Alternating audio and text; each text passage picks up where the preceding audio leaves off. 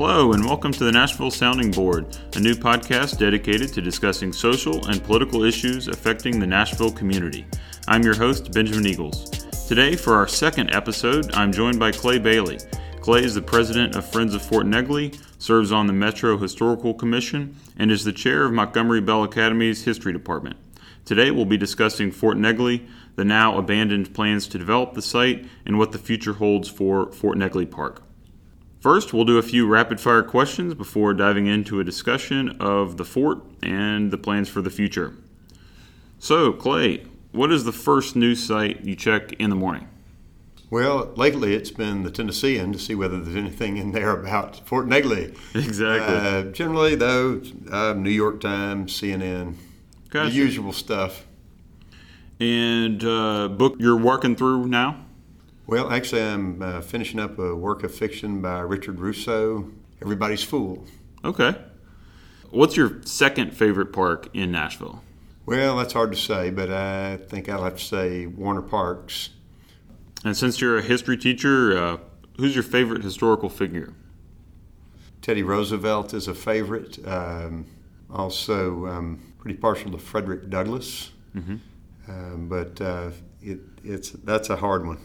So, of all the stories and legends and factoids out there about Fort Negley, do you have a, a favorite one personally? Well, the uh, legend that's come back into the spotlight recently that uh, is probably completely erroneous, but it is it has gotten legs again from the reference in it to the in the recent archaeological findings is the uh, idea that there's a tunnel between Fort Negley and the city cemetery. This was referred to in the archaeological report recently, so people have started talking about that again, and I. Um, it's far from a factoid. It's very much a legend thing of side. legends. Uh, So, now we'll jump into our discussion of Fort Negley. First off, can you tell us a little bit about the history of Fort Negley? I think a lot of people have read the recent news stories, but historically we haven't fully appreciated the fort. Sure. Fort Negley's history is very rich. The site's history is very rich in relation to local and national African American history. Even before the construction of Fort Negley, it had become a gathering site for Nashvillians. Uh, as early as the 1820s, when the city cemetery went in, it was known as St. Cloud Hill. Uh, and so it had a history and an identity before it became Fort Negley. The uh, Union forces um, occupied the city of Nashville starting in late February of 1862. Construction of the fort started in August of 1862 and was essentially completed by December of 1862. Uh, those who constructed the fort were primarily contraband slaves, some who came there um, of their own volition seeking an escape from slavery. Others were gathered up and uh, forced into labor, uh, as, as legend goes, often from churches on a Sunday morning. We have the names of 2,771, mostly men, and mostly men who had been enslaved, who um, were involved in the construction of that fort. Many uh, died there, both in the process of constructing the fort and those who were there basically in what we would call refugee camps today. They're referred to as contraband camps. Exactly how many died is unclear, and where those bodies were interred is also very vague. Um, the fort was decommissioned in 1867, and between 1867 and the 1910s, around the fort, the development of black neighborhoods, beginning at least as early as the early 20th century, there was discussion of making it a public park. Um, the city purchased the park land, and they purchased that in 1928, approximately, I think it's about 58 acres. The Great Depression hits soon after that. Then the fort enters this new phase of its history, basically the WPA phase, where um, the Works Progress Administration, which is part of the New Deal, transformed the land that the city had purchased into a public park, which included a reconstruction of the fort itself, I've had people ask me, what role did Fort Negley play, if any, in the Battle of Nashville? That's a really good question because you're liable to get a range of answers on that. Yeah. Depending on um, what one sees as the role of a fort in the military. Because I've heard people uh, dismiss Fort Negley as yeah, saying, well, it wasn't a battle fort. It's not that important. Right. Uh, and so to that, I would say um, the fort played a pivotal role in the Battle of Nashville because it did not see a lot of action. Mm-hmm. Uh, the very presence of the fort and of the uh, artillery there played a pivotal role in Confederate decisions and Confederate ability in terms of how close to the city they could come in December of 1864. Strategically, they chose to be essentially beyond the range of artillery fire, which mm-hmm. had a profound impact on the course in the outcome of the Battle of Nashville. Artillery were fired from Fort Negley. The effect of that artillery was negligible in terms of loss of life, but significant in terms of, again, of shaping the course of the battle. Mm-hmm. Basically, a deterrent. Basically, a deterrent, which is, most Important. would say, that is the role of a fort. So, what is the history behind the Friends of Fort Negley? How long has it been around, and then how did you get involved? Friends of Fort Negley really was established in 2013 by a group of us who were very concerned about um, not only about the condition of the park and the fort, but also about the future of the uh, parcel on which the, the Sound Stadium, Greer Stadium, had been built back in the 1970s. Because by 2013, it was it was very clear that the Sounds were going to vacate that. It was just a matter of when. Mm-hmm. And so we, we were trying to jump in and really make sure that the plans that had been laid out, starting in the late 1990s, but then again reaffirmed in a in the revision to the master plan for the site in 2007 that that Greer parcel remained public park land. So, for listeners who don't know, can you describe the city's plans to develop the former Greer Stadium site and what was the extent of your involvement in that process? In the year 2016, talk really um, started to focus in on the idea that there was going to be a request for proposals put out and that there was going to be a solicitation for public input.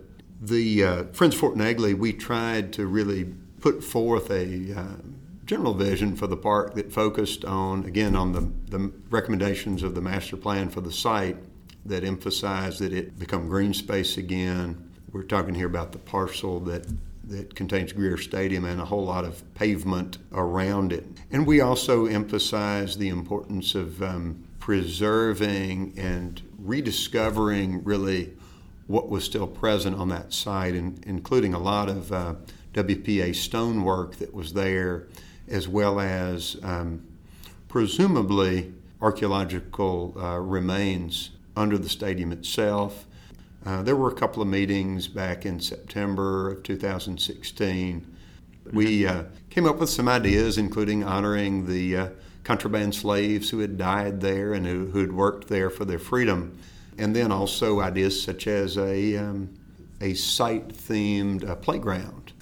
And, but we were really, really uh, emphasizing that we were open to suggestions for um, what could really help the people in the neighborhood, and most especially those who might be direct descendants so, yeah, our involvement was we tried to be very involved in shaping the process of, of what might happen at that site. The RFQ came out in early 2017, and many of us were shocked that uh, it uh, really called for a great deal of, of privatization of the land. The uh, bidding process began when that RFQ came out. Um, we contacted um, various entities at Metro, including the mayor's office, um, expressing our concern about the uh, what the RFQ uh, was focused on and what it would allow for. Uh, most notably, that it would allow for some bricks and mortar construction, which presumably would involve a lot of excavation. So we got very involved at that stage as well, just saying that we, we have major concerns and we hope people will listen uh, and during that time, other groups started to express concerns as well. But um, our voices were kind of voices in the wilderness.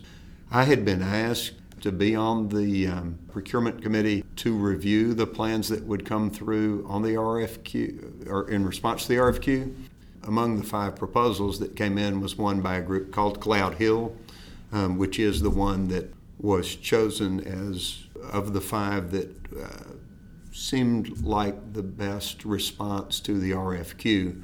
There's mm-hmm. been some controversy as to that, particularly in, ter- in, particularly in terms of the financials and perhaps the affordability of the housing. But the whole process was pretty fluid and vague. I wouldn't say that there was anything insidious with that process, but um, there were those of us who were on the committee who were um, community members. Uh, there was a, a, minister from the neighborhood, a representative of the uh, neighborhood group called SNAP, uh, and then I was uh, representing Friends of Fort Negley. So there, there were the three of us, um, and then there were four others who were basically people from inside of Metro.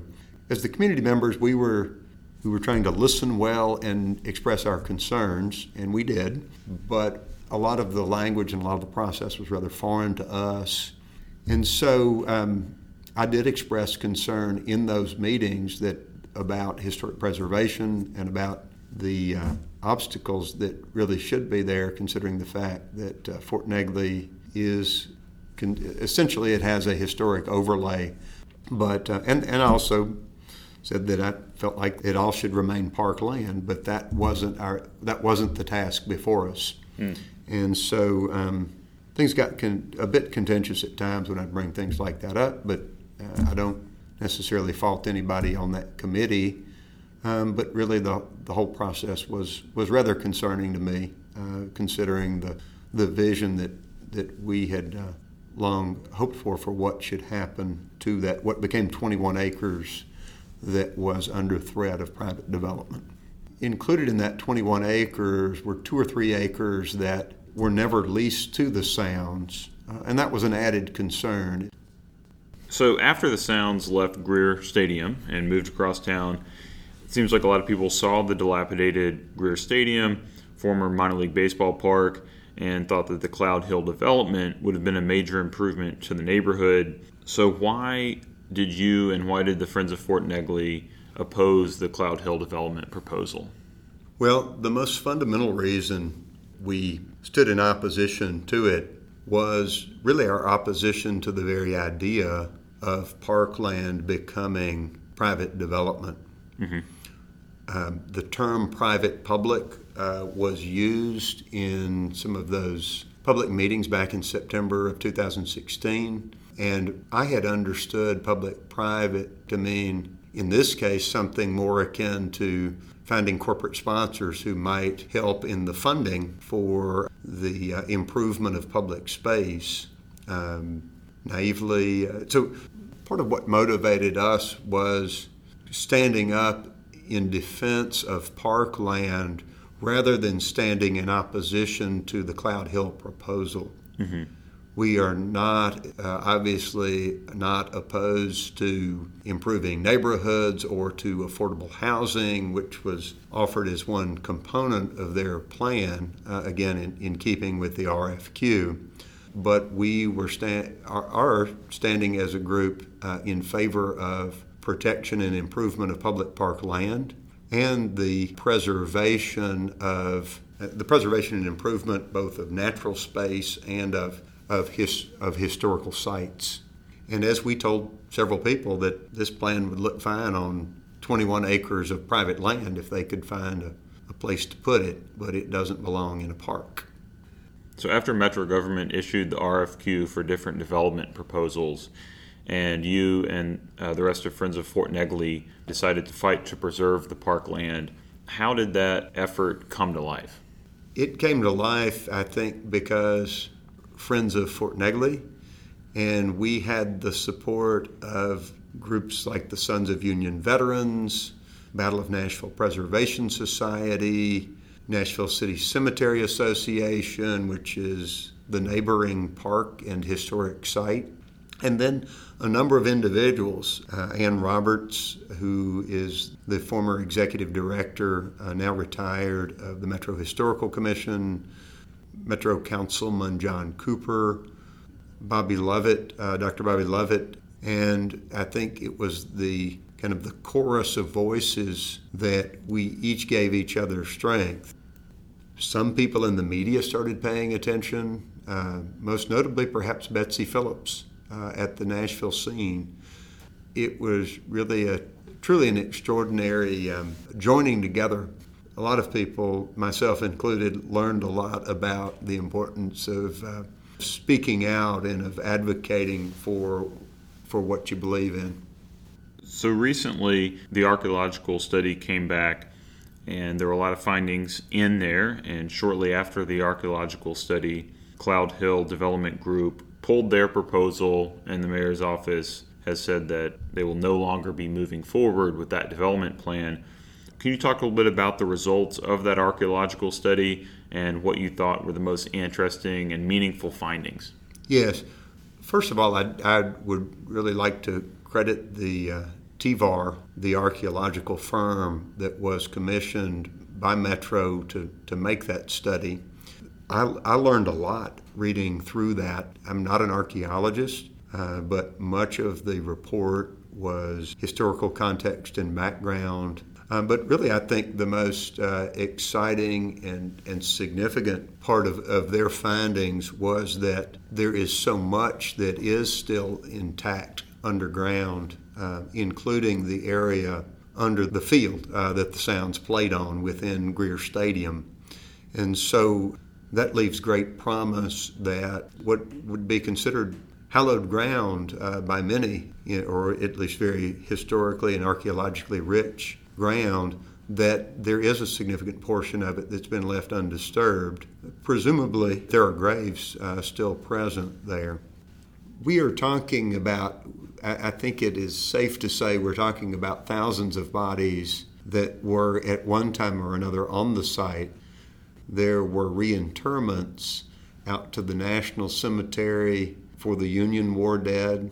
But again, the, there is a high likelihood that some of those bodies were not relocated. Mm-hmm. Uh, and then the big question is about the graves of uh, former slaves one of the really tragic things in looking at all this and looking at the archaeological report that came out is that uh, there's a vast area behind um, the Greer Stadium where I guess around 1980 the parking was extended out there, and the apparently the excavation that happened for that was was just scraping dirt down to stone. There's a high likelihood that at that time bodies were just pushed down the hillside toward the railroad tracks. Uh, wow. Uh, and so it's a, it's unfortunate uh, that as late as circa 1980, our awareness of, or really more accurately, a lack of appreciation for um, historic sites, particularly African American historic sites, um, or even the the fact that it was a Union fort was was so low that that was allowed to happen. Is your understanding from Metro government's announcement that the Greer Stadium site will revert back to the Parks Department to be parkland? I would like to say that that was made crystal clear by the announcement, but um, there's a lot of ambiguity there still. Mm-hmm. And I think uh, some of this may just stem from the mayor's office in particular having a lot else on, on their plates. But it is really important that the Greer Stadium come down because, as you mentioned before, and I didn't really follow up on this part of it, the stadium itself is in a, in, in a real state of dilapidation. I think it's it's dangerous and it's a um, it's really a disservice to the neighborhood for mm-hmm. it to remain there in that condition, and it is a it really detracts from the uh, the rest the, of the park from the rest of the park some months ago, uh, Metro committed to doing that demolition and removal of the stadium, and I, I really hope that, that that happens sooner rather than later. Is there a current fundraising campaign for future preservation efforts, and how could people support? Okay, well, we do. Uh, we do, of course, accept donations, and we um, are in the process of really trying to not only keep that coalition of people going, but to build on that coalition by forming a committee that will, among other things, uh, take fundraising to a greater level than we could do as a as one little Parks Friends group. And I think now is the opportune time to do that. We'll close with this question. What does the future hold for Fort Negley Park, and what can we do to revitalize the park? Well, our vision of Fort Negley Park, and I, I speak on behalf of the Friends of Fort Negley, mm-hmm. is one that would emphasize that it all that the 21 acres that were imperiled become uh, predominantly green space, and that that green space help draw more focus onto the fort itself, as well as the um, historical significance of the area between the hill and the railroad tracks, which is the area in question, because thousands of people lived and died there, and that part of the history needs to be honored. Uh, it is not simply a military history site. It is a fascinating site for cultural history and particularly for African American history. And I think it's also important that the neighborhood, which is a rapidly uh, growing neighborhood, receive more green space. I'm guardedly optimistic that the future of Fort Negley is very bright. I think that the irony of this, you know, the controversy surrounding Fort Negley is that um, we all are more aware of its significance. We're very, very hopeful. And, and I'll close by saying we want to make sure, uh, as the Friends group, that we are not only advocating for the park, but advocating for the public good. Uh, so we are open to public input. It is a park that belongs to all Nashvillians. So I want to highlight one really cool story when we were walking in uh, this afternoon. We walked past a student of yours who you pointed out is a descendant of someone who built the fort. Yes. Um, Nick German is a junior here at MBA, and uh, Nick's niece, uh, Eleanor Fleming, they discovered only by the tweeting of the names of those 2,771 who constructed the fort, um, all are direct descendants of a father and a son um, with the last name Bright, were among those who constructed the fort. And Eleanor Fleming was absolutely um, enlivened uh, by having found that out. And uh, she has become an important advocate for the site uh, mm-hmm. because she, as much uh, as anyone, uh, feels that really, quite literally, feels a, a uh, familial connection to this site and uh, feels that it is, it is hallowed ground for her.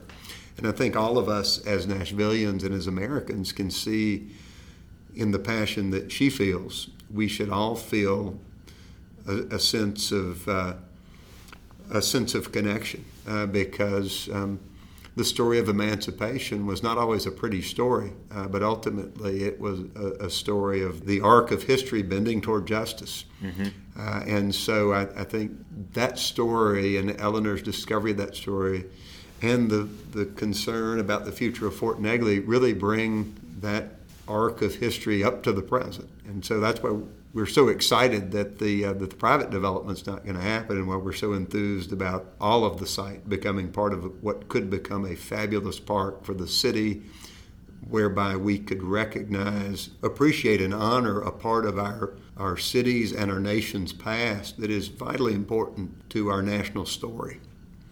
It's really an amazing story amazing coincidence. And I think it speaks to how all of us in Nashville are continuing to learn about the fort, learn about the park. I think very few people appreciated the history of it before this whole controversy. Yeah, it has, uh, it has uh, drawn attention to a site that needed attention, that had, had long been a site uh, of neglect. But yeah, now is the time to honor it with a park that really could be spectacular. And I think certainly in terms of its historical significance, it could be the premier park of the city of Nashville. You know, it certainly wouldn't be the largest park, um, but that area needs all the green space it can get. But yeah, we, we really want it to be a first class park. Well, Clay, thanks again. Yeah, this was yeah. a lot of fun. I'm glad you agreed to sit down with me, and thanks to everyone for listening to us. It was my pleasure. I look forward to more conversations in the future.